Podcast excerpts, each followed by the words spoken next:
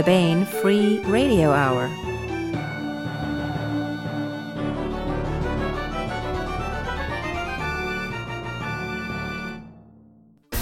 On the podcast, what's that crater sparkle on Ceres that's winking at us? Could it be alien artifacts? Or a gateway to an alternate universe where gifting is a verb? Long term bad hair and total muscular atrophy. Can a translunar biolab solve the big problem of human interplanetary travel? Plus, part 50 of our complete audiobook serialization of Larry Correia's Hard Magic. All right now. Welcome to the Baen Free Radio Hour podcast.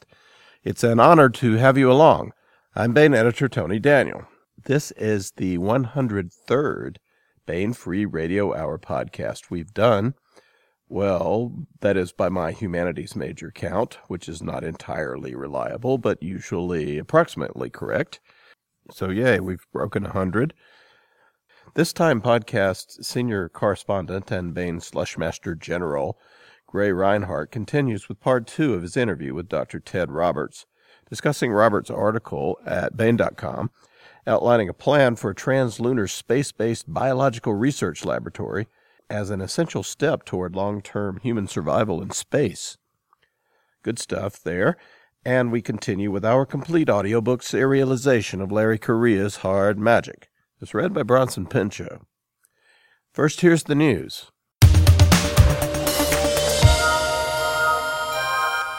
With a hey lolly ho, the new March hardcovers and uh, trade paperbacks are out at booksellers everywhere, or about to be. These include Into the Maelstrom by David Drake and John Lambshead. This is Drake and Lambshead's sequel to Into the Hinterlands, and it is book two in the Citizen series, which, if you look closely enough, you'll see is cleverly conceived science fiction based loosely on the American Revolutionary War era. Also out is a new edition of Eric Flint's first novel, Mother of Demons. It's out in a beautiful leather-bound edition.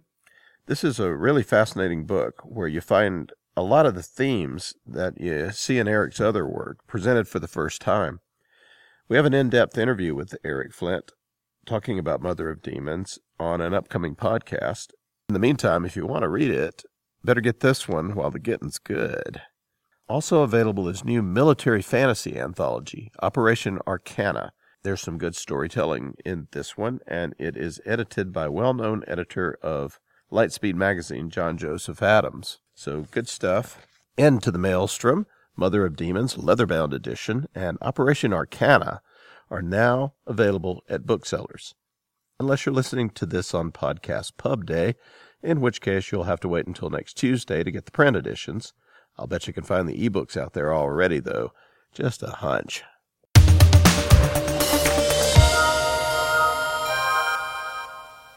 This is part two of a two part interview with Dr. Tedd Roberts, neuroscientist and author of the article A Translunar Laboratory. Hurrah! Available on Baen.com.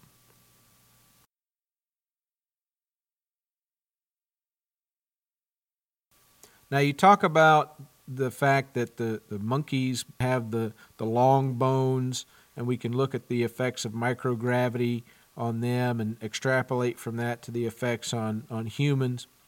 And in terms of studying the effects of microgravity, you propose that the laboratory needs to have the, the spinning characteristic that has been a staple of science fiction for years, in which Uh, spinning the station induces a gravitation like force.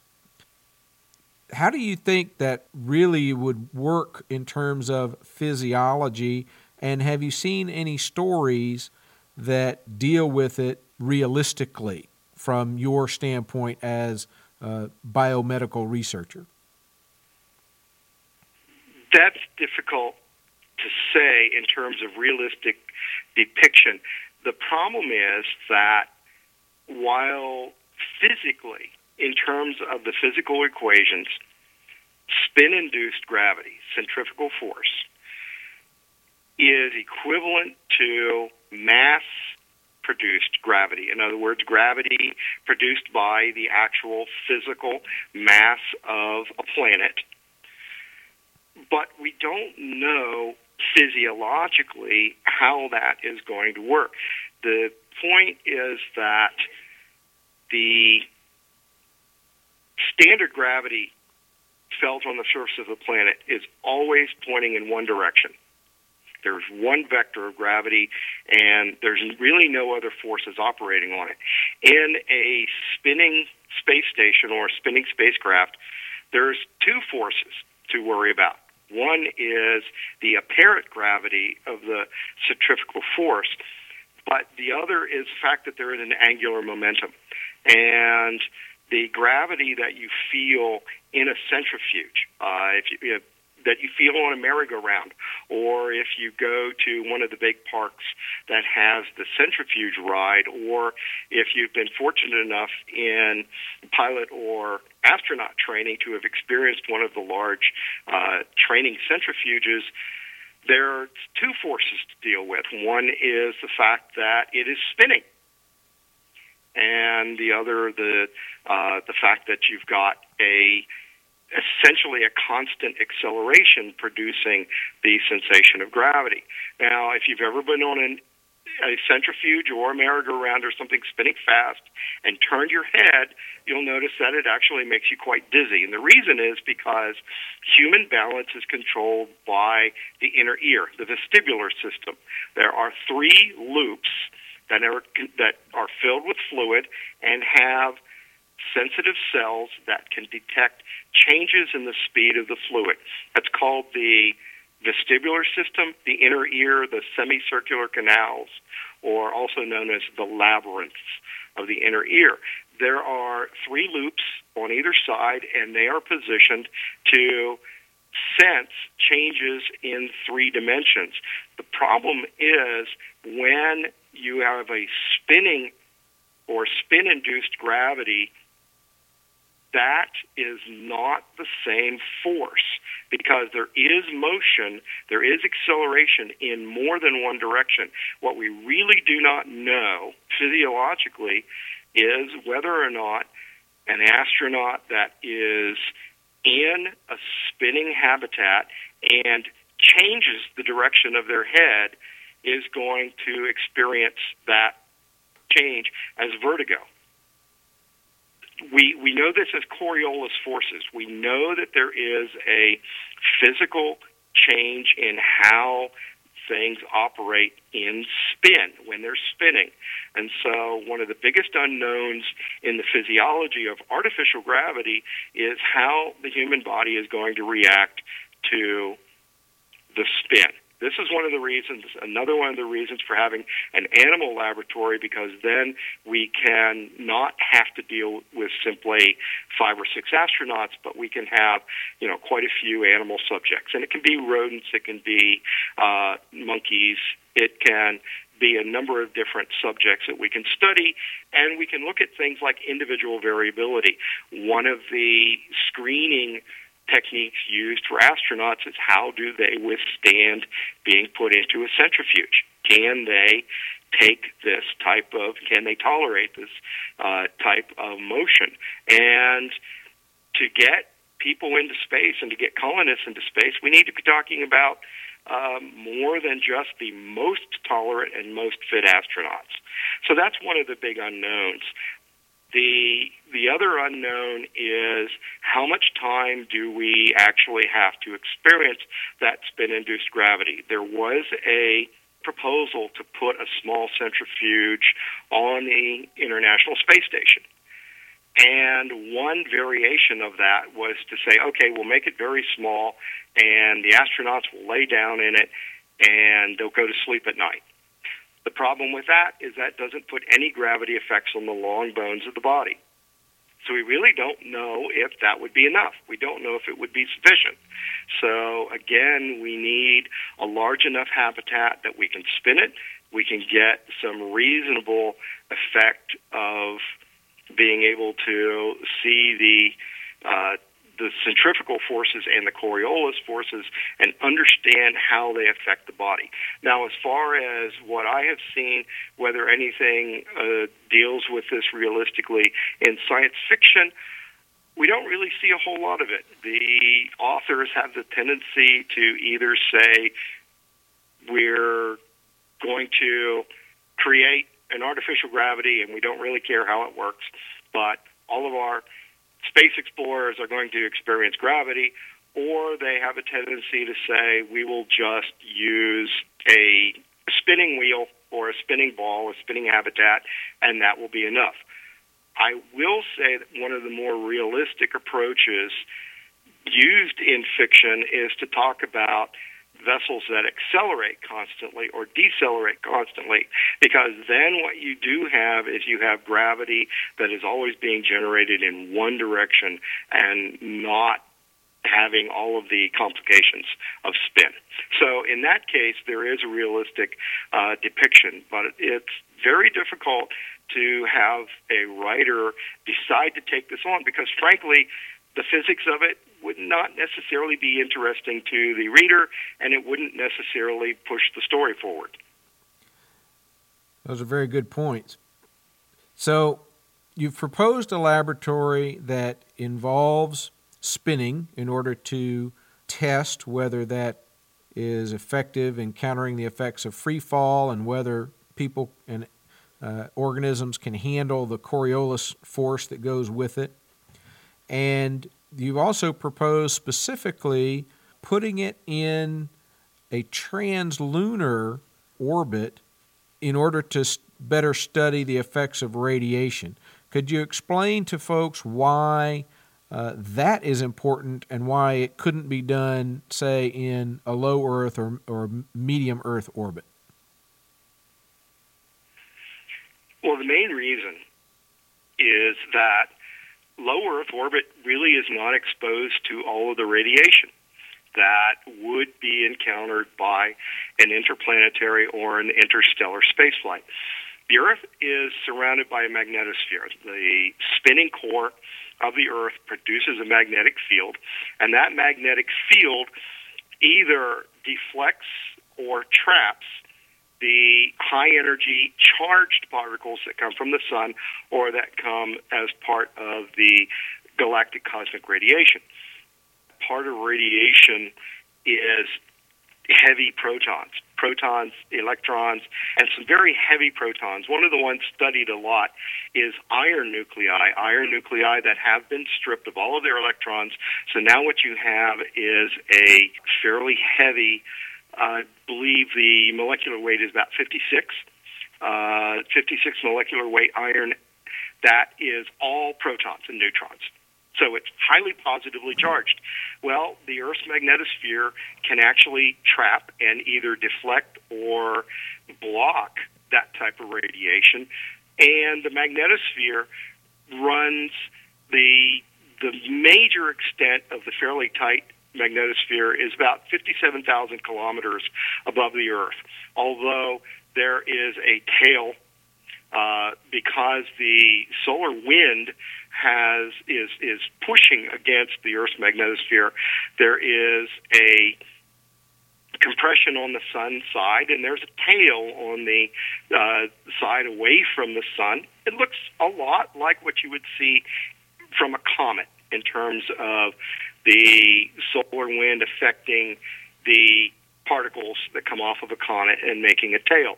Well, the Earth has exactly that in terms of its magnetic field and the particles that come from the sun and from cl- cosmic radiation. Well, the International Space Station is about 400 to 500 kilometers in altitude above the Earth and low Earth orbit runs from about 1,000 to 2,000 kilometers. And geosynchronous orbit is about 35,000 kilometers, and yet the magnetosphere runs out to almost 60,000 kilometers.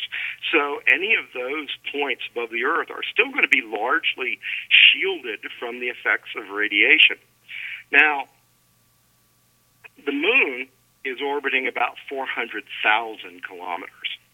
And the L2 point beyond the moon is sitting at, I'm not sure the exact calculation, but it is about uh, 550 to 60,000 kilometers. So, in that position, it's actually out of the Earth's magnetosphere, and in, except for about six to ten days when the moon is full, it's not even shadowed by the Earth. During that time, when the moon is full, the tail of the shock wave uh, from the solar wind uh, impacting on the Earth's magnetosphere will shadow the moon somewhat or shadow an L2 orbit. But for the rest of the month that a uh, that the moon orbits the Earth, it is exposed to the full radiation of the sun. So, likewise, an object, a station that is sitting out in an L2 position, an L4 position, or an L5 position, these are the Lagrangian points. These are uh, the points that are quite popular in science fiction for placing orbital habitats. Uh, L4 and L5 are the same orbit as the moon. Uh, they're about 60 degrees in front of or behind the moon. L2 is directly opposite the Earth, the moon from the Earth, so it's outside the moon, beyond the moon. But it's a, a reasonably stable location where we could put a laboratory that would spend about a quarter of the month shield from solar radiation and three quarters of a month exposed to radiation. So now we have an ability to test shielding and look at the effects of shielding uh, to look to be able to capture and trap uh, solar radiation particles and test their effects on the laboratory animals, on the instruments, and on the uh, on the humans that live there and work there as well. This is one of the most ambitious proposals that I have seen for any type of orbiting installation uh, because it's got to be big enough, as you say, to spin and, and simulate gravity, and it has to be placed in a fairly inaccessible orbital location which brings up to me what I'll call the $64 billion question, and that is uh, have you or any of your colleagues actually begun to scope this out to see um, how it could be done? How many uh, launch missions it would take to place it on orbit, to supply it over its operational life? How much something like this would be likely to cost? That is the $64 billion question. A laboratory of this sort is going to be very expensive. The heavy lift required, I think that we decided in some casual conversation at the Tennessee Valley Interstellar Workshop that we would have to lift essentially one deck, one piece at a time. I my design tends to look like a tin can, or in fact, two tin cans with a string connecting them, and then you spin them against a common center. And one idea would be to take something that looks like a tuna can or a cat food can and stack them up, each one of those being a deck. The launch would be a fairly heavy launch, and it would require probably something akin to the Apollo lunar missions in order to get each piece uh, into place. It may be the case for something like this that an L4 or an L5 might be a better location. It would be a little bit more accessible, but again, it would take the equivalent of a three day transit to get to that location, the same as the Apollo missions to the moon. So no, it hasn't really been scoped out very much. And yes, I do expect it would be fairly expensive. I do pitch this idea as an alternative to sending uh, manned missions to other planets and discovering that our astronauts are not able to do their jobs once they get there. Because, in fact, that would be a very, very expensive proposition. It would indeed. And especially if it resulted in uh, mission failure, it would be a very expensive mission failure. Well, it is an interesting uh, proposal, and I do encourage our listeners to uh, check out your article about it. But I'd like to shift gears a little bit right now and uh, move away from this topic into something a little bit more general because you have actually done research for a lot of different organizations, ranging from the National Science Foundation to DARPA, from the National Institute on Drug Abuse to the Office of Naval Research. And I, I wonder if you could tell our listeners about any um, particularly interesting or surprising findings that you have uh, come across in your research? That's a very good question. Throughout my career, most of what I have studied has been how the brain works and, in particular, how memory works. I started off uh, believe you mentioned at the start over 100 uh, papers. I've been in the field for about 35 years. And during the time, a lot of work was spent studying the effects of drugs of abuse on memory. And I then moved on with some of the more recent projects that have looked at some of the more esoteric applications of the research into neural prosthetics and now to effects of radiation on memory. And I'm starting to take a look at some means of possibly alleviating or, at the very least, predicting effects of epilepsy in the brain. One of the more interesting things that we have found is that when a brain and in this case, I'm going to talk about mammalian brain, not simply limiting it to human brains. When a brain does a memory task, best example would be a person drives to work or drives to the store and they park in a particular place and they go into work or they go into the store, come out and have to remember where they parked. And that's a problem. How do you remember where you parked? This is called working memory. We don't have to keep it for very long. We keep it for a few minutes to a few hours. And we can mimic the effects of working memory in a laboratory with a laboratory animal by having them do a task that requires them to remember a location or an object for a few minutes and then use that stored memory and go back to say, okay, this is the response that has to be made because I know I'm in the same place or I know this is the same object. Make the response and then move on and do it again and again and again and again with different information each time.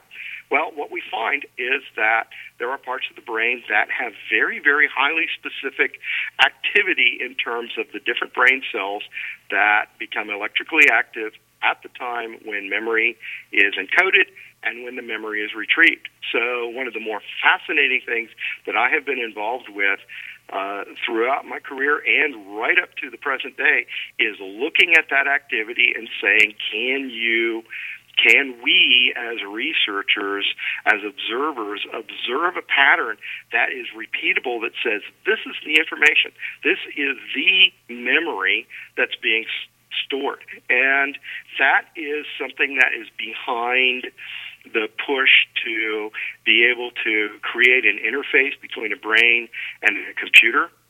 Uh, interface between a brain and a machine, say, for example, for a prosthetic. Uh, there is some fascinating work that has come out of the attempts to build artificial limbs that are controlled strictly by the activity of uh, neurons, of brain cells, and of being able to develop some ways of interfacing directly with computers and eventually to have those computers interface back to the brain providing information. But it all stems down to can we identify specific patterns of activity of those brain cells, of those neurons, that represent a specific piece of information that the brain has processed. And in this case, in memory. That's what I've been working with. We've got some really neat stuff, including a demonstration last year where we could show that information could be picked up uh, out of one rat brain and made available to another rat and they could use it to perform the task using the memory, the exact same information that another rat had done. And in this case, the second rat had not ever been trained to do the things that the first rat had done.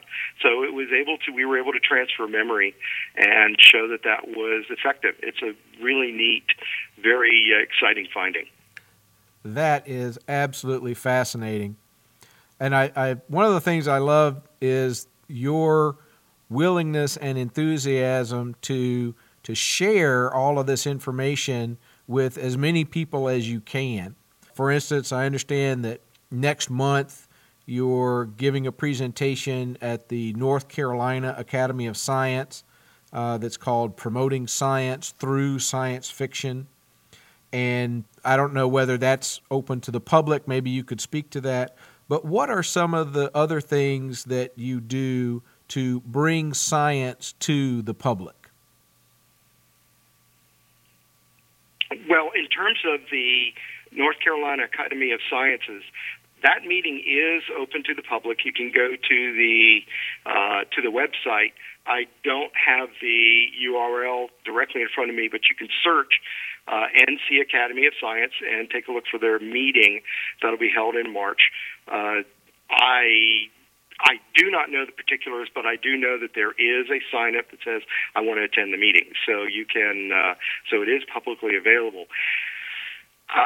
This actually came about because of a colleague that knows that I talk to science fiction authors and write a little bit myself, and said, you know, one of the things we have as scientists is a problem being understood by the public.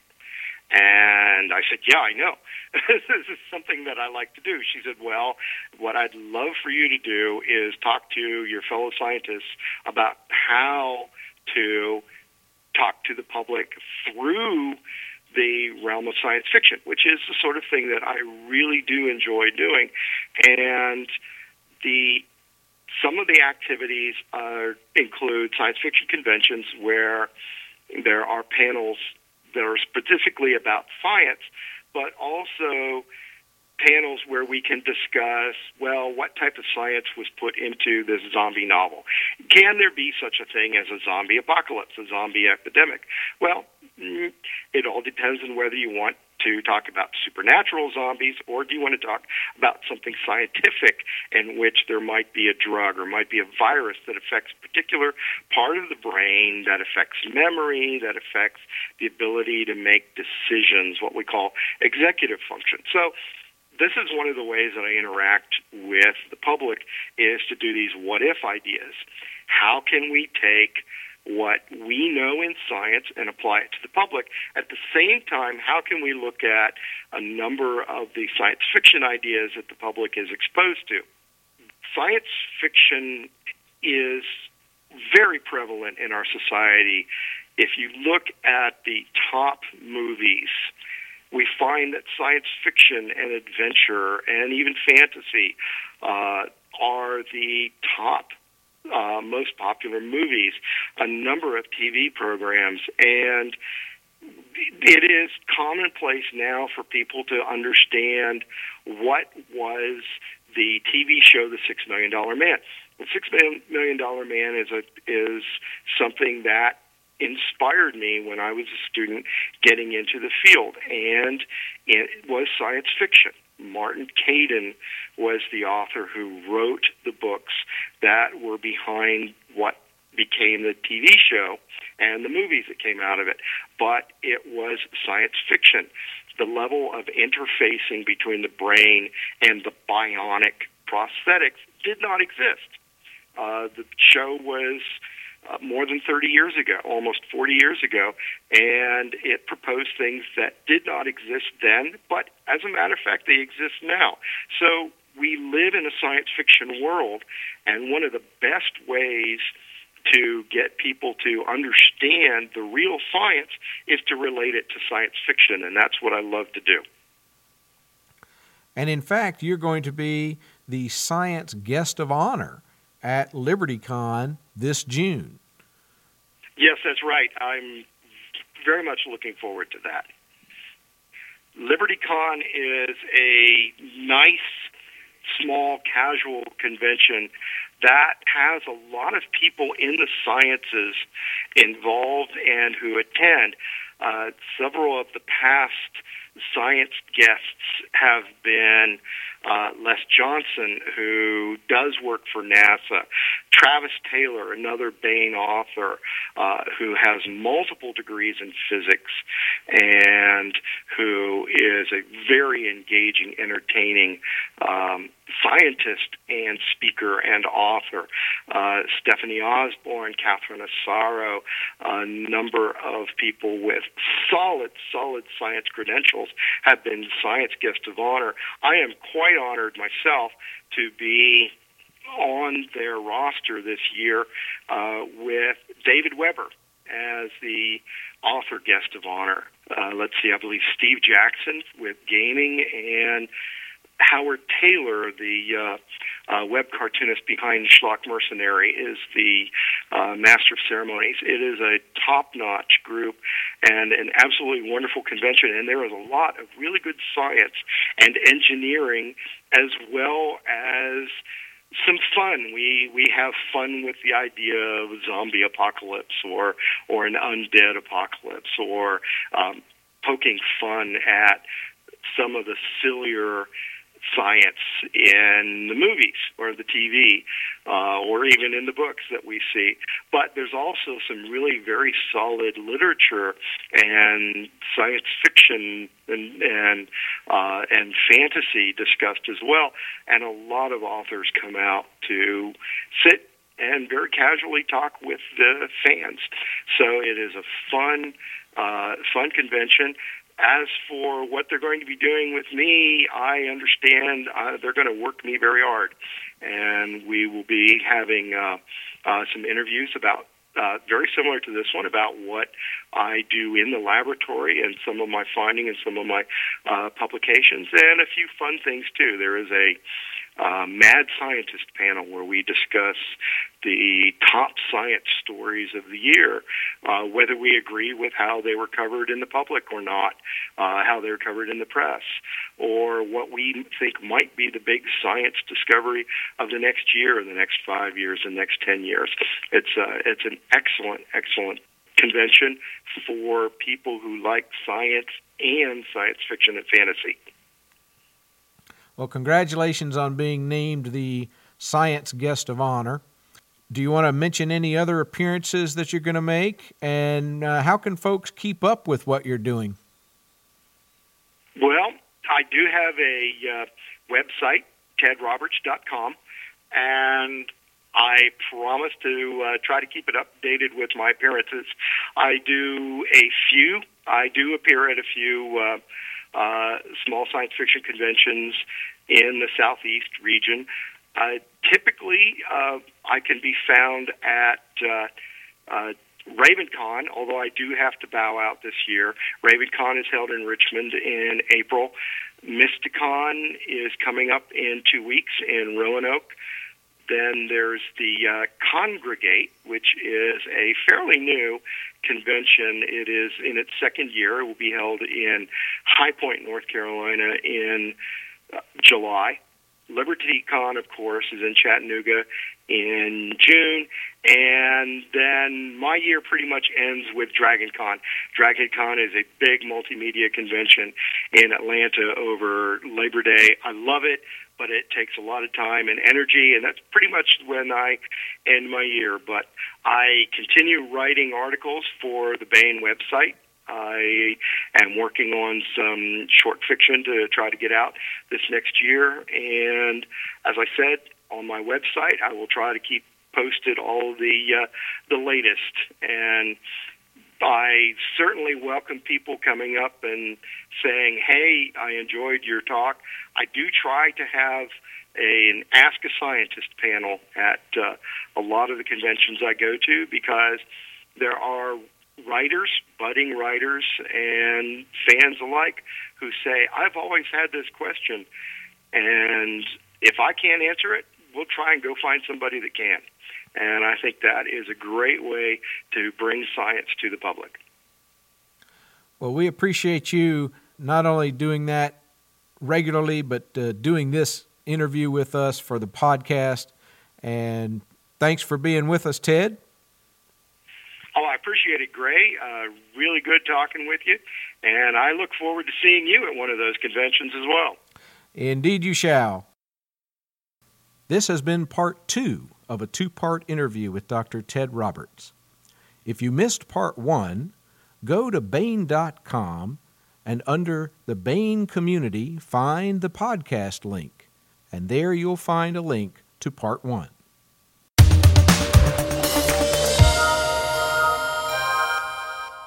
Now here's the complete audiobook serialization of Larry Correia's Hard Magic as read by Bronson Pinchot.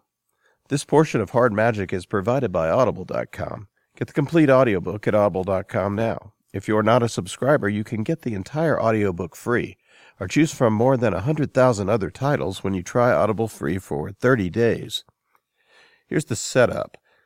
It's the 1930s in America, but this is an America that's been magically changed. In the 1860s, a handful of people from all walks of life were visited with special magical talents, and each generation more are so affected. These people are called actives. Most actives use their power for good. Some don't. Jake Sullivan is a private eye. He's also a former soldier, an ex con, and an active heavy, the type of active that controls the force of gravity. Jake is very good at it. Jake has been recruited by a mysterious secret organization of actives dedicated to seeing humanity through a possible magical based apocalypse. They are known as the Grimnoir Knights. According to the Grimnoir Knights, something bad is on the way, and only actives like Jake stand a chance of stopping it before humanity is enslaved. Here's Bronson Pinchot with the complete audiobook serialization of Larry Correia's Hard Magic. Chapter 22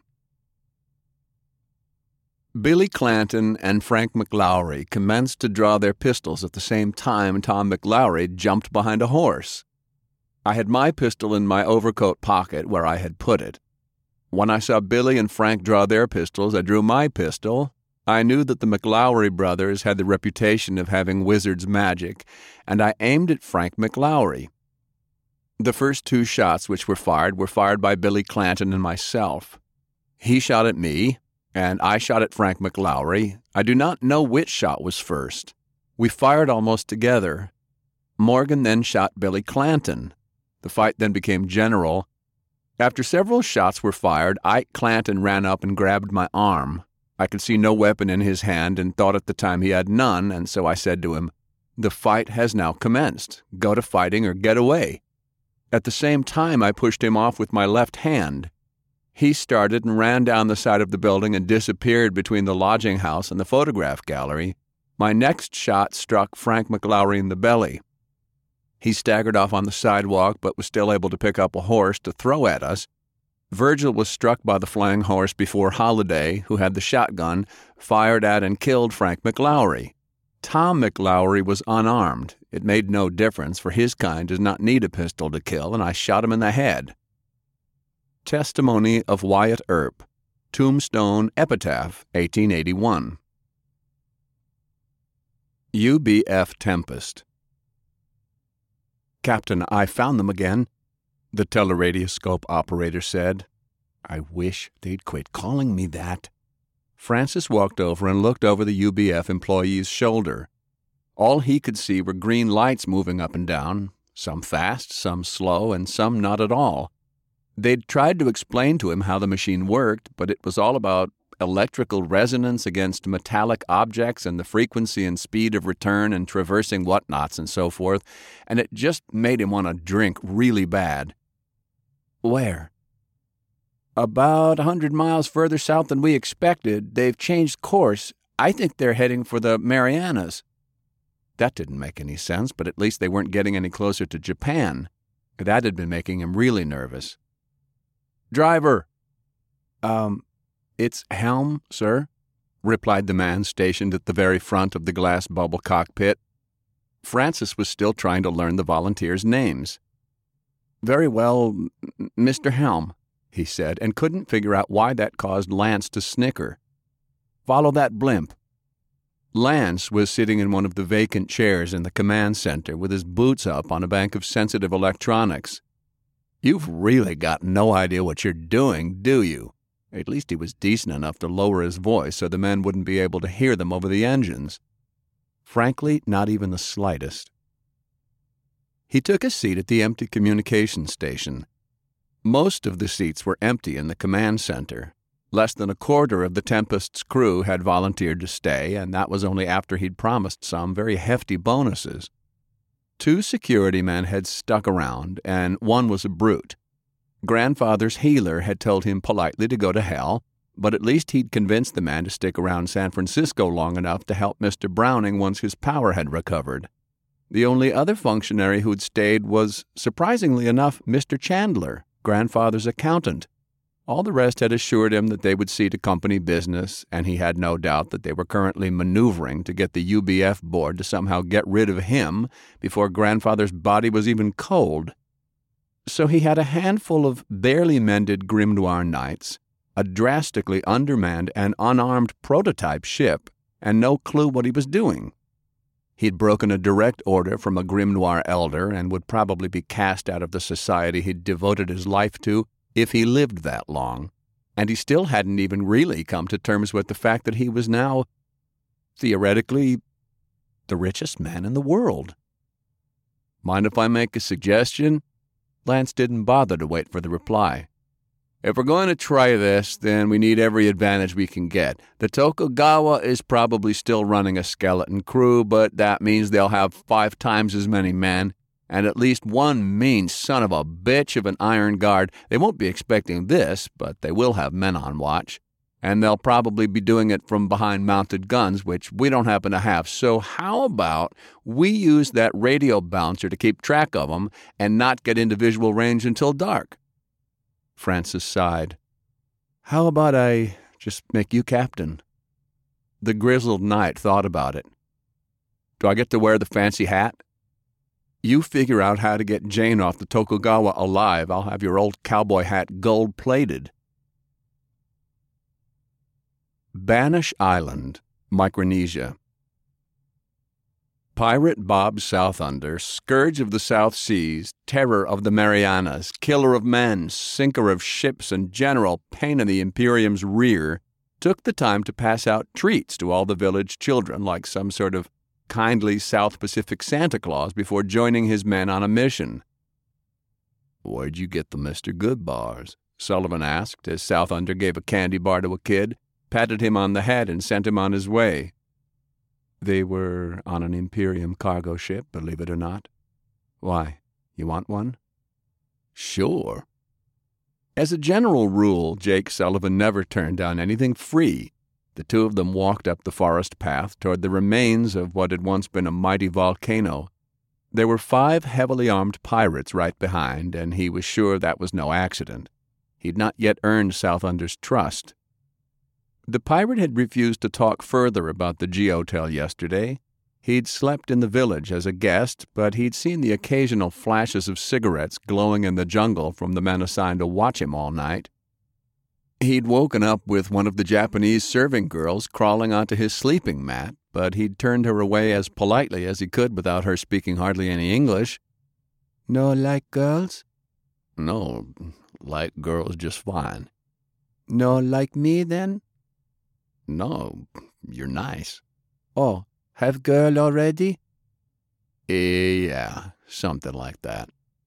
She'd left him alone, and he'd gone back to staring at the tin roof hating himself because he'd finally fallen asleep again, only to catch himself dreaming of Delilah's body, her soft skin pressed against him, his lips on her neck, and he had awoken again, cursing himself as a selfish, pathetic failure of a man. He'd lain there awake until the sun came up. They'd eaten breakfast in silence more fish, fruit, and wild boar. None of the pirates commented on the 45 on his hip or the automatic rifle he'd reassembled. They might not trust him yet, but anybody worthy of sharing your hospitality should be worthy of helping to defend it. The men had been excited. Something was happening. After breakfast, Southunder had invited him on this walk. Are we going to destroy the jail town now? he asked. It's not here, Southunder answered. I don't care where it is, as long as it gets broken into a million pieces and burned. Are we going to go get it then? I've kept it safe since you were wearing short pants, Mr. Sullivan. A few more hours won't kill you. Nope, but if the chairman gets it, he'll kill the whole world. Laughter always seemed to come easy to Southunder. Truth be told, I'll be glad to get rid of it. I would have gone last night, but my ship was still getting patched from our last job. I didn't dare keep it with me because if they found me, they'd find it. No, not even Pershing knew exactly where it is for exactly that reason. I'm the only one who knows. It's well hidden. We'll dig it up later. Sullivan stopped walking right in the middle of the trail. The men following paused, uneasy. You buried it? Well, of course. I'm a pirate, he answered. Sullivan shook his head and went back to walking. Pirates and buried treasure. I can't believe this. So where are we going? We have a train to catch, and you wanted a chance to earn my trust. The dirigible was sleek, of a design that he'd never seen before. It was a single hull with one lightly armored bag. It was a hybrid with two lifter wings folded in so that it could fit inside the hollow formed by the partially collapsed volcanic cone. There were four engines, big gleaming things with propellers longer than he was tall. Sullivan walked under the cabin, dodging between the tie ropes as the crew let it gently rise. There was no top structure. Everything was under the gas bag like they used to build them. It was remarkably streamlined for such an older design. Even the front of the cockpit was a circular mass of glass and aluminum struts with not a square edge to be seen. The cabin stretched from the very front to the very back, so seamlessly melded with the gas bag that it might as well have been one piece. It might have been old, but it was well cared for. The brass fittings gleamed. Every inch of hull was freshly painted, light gray underneath, dark blue on top. On closer inspection, none of the parts seemed to match. The exhaust pipes on one side were different than the other. Two of the engines were different designs. As he studied it, he realized that the whole thing had had so many parts replaced from scavenged or captured vessels, it was hard to tell where the original ship began. Isn't she beautiful? Southunder asked. It's an actual Zeppelin, not some poor Stuyvesant UBF knockoff, but handcrafted by the finest airship cogs there's ever been. It looks old, Sullivan said. Aged, like good cheese, Southunder agreed. It don't have much armor. Two hundred feet of raw speed. I could cover every inch in dreadnought plate, and it wouldn't help us beat the entire Jap Navy. We strike quick and get out. The bag is divided into locking cells. We could lose three quarters of them and still limp it home. Hydrogen? Hydrogen blimps made him nervous. Not a lot of helium out here, he said. Don't worry, I've got a torch. A torch, as in one. And if they lost their man who could control fire and then took a hit from an incendiary round, it don't have many guns. We don't slug it out with Kaga, Sullivan. Twin pom poms in the nose and two more in the rear, one of our mutual friend John's big 50 cals on either side to keep the fighters off, and a few rail mounted light machine guns, plus we've got two fighters on board, top of the line Curtiss R5C Raptors, most maneuverable biplane in the world. Some of the Japanese Navy ships carried like 30 fighters. After seeing what he had to work with, Sullivan came to respect Southunder even more the crew was leading the dirigible out from its hiding place and into the sun. They were going on a mission. Pershing ever tell you why they ran me out of the society? Southunder asked. Sullivan shook his head in the negative. They said I was too impulsive, too reckless. You use a 25 year old Zeppelin with a few guns on it to harass the most powerful navy in the world. They might have had a point. Southunder ignored him. Pershing saw it too. He saw that times were changing for our kind. Something big is coming, and the world is going to be one way or the other, and I don't want it to be the chairman's way. Too many folks think that they can keep the world from changing. I've got a wife who I only see when I bring in loot to sell in the free cities. We've been married for thirty years, and I've got kids and grandbabies. You got a wife? A family, Sullivan? I got nothing. His voice was so gentle that it was hard to hear him. I don't want my grandkids to grow up in a world run by a bunch of fascists, or socialists, or progressives, or anarchists, or communists, or eugenicists, or any sort of ist, or ism. When I get those types, the men who just need to control everything, to tell everybody else what to do, I stick it in and break it off. I'm fighting for freedom. Proudly he gestured around the cave at his men. He loved them like a father we ride the air and plunder the seas. We're the last free men, and I'll die a free man. Amen, Sullivan said. There's an Imperium dirigible train that's gotten out of their convoy routes because of the bad weather north of here. We're going to take it, and you're going to show me you mean business. Southunder raised his hand and gestured at the name on the side of the dirigible. Mr. Sullivan, I give you the free ship Bulldog Marauder, best damn dirigible there's ever been.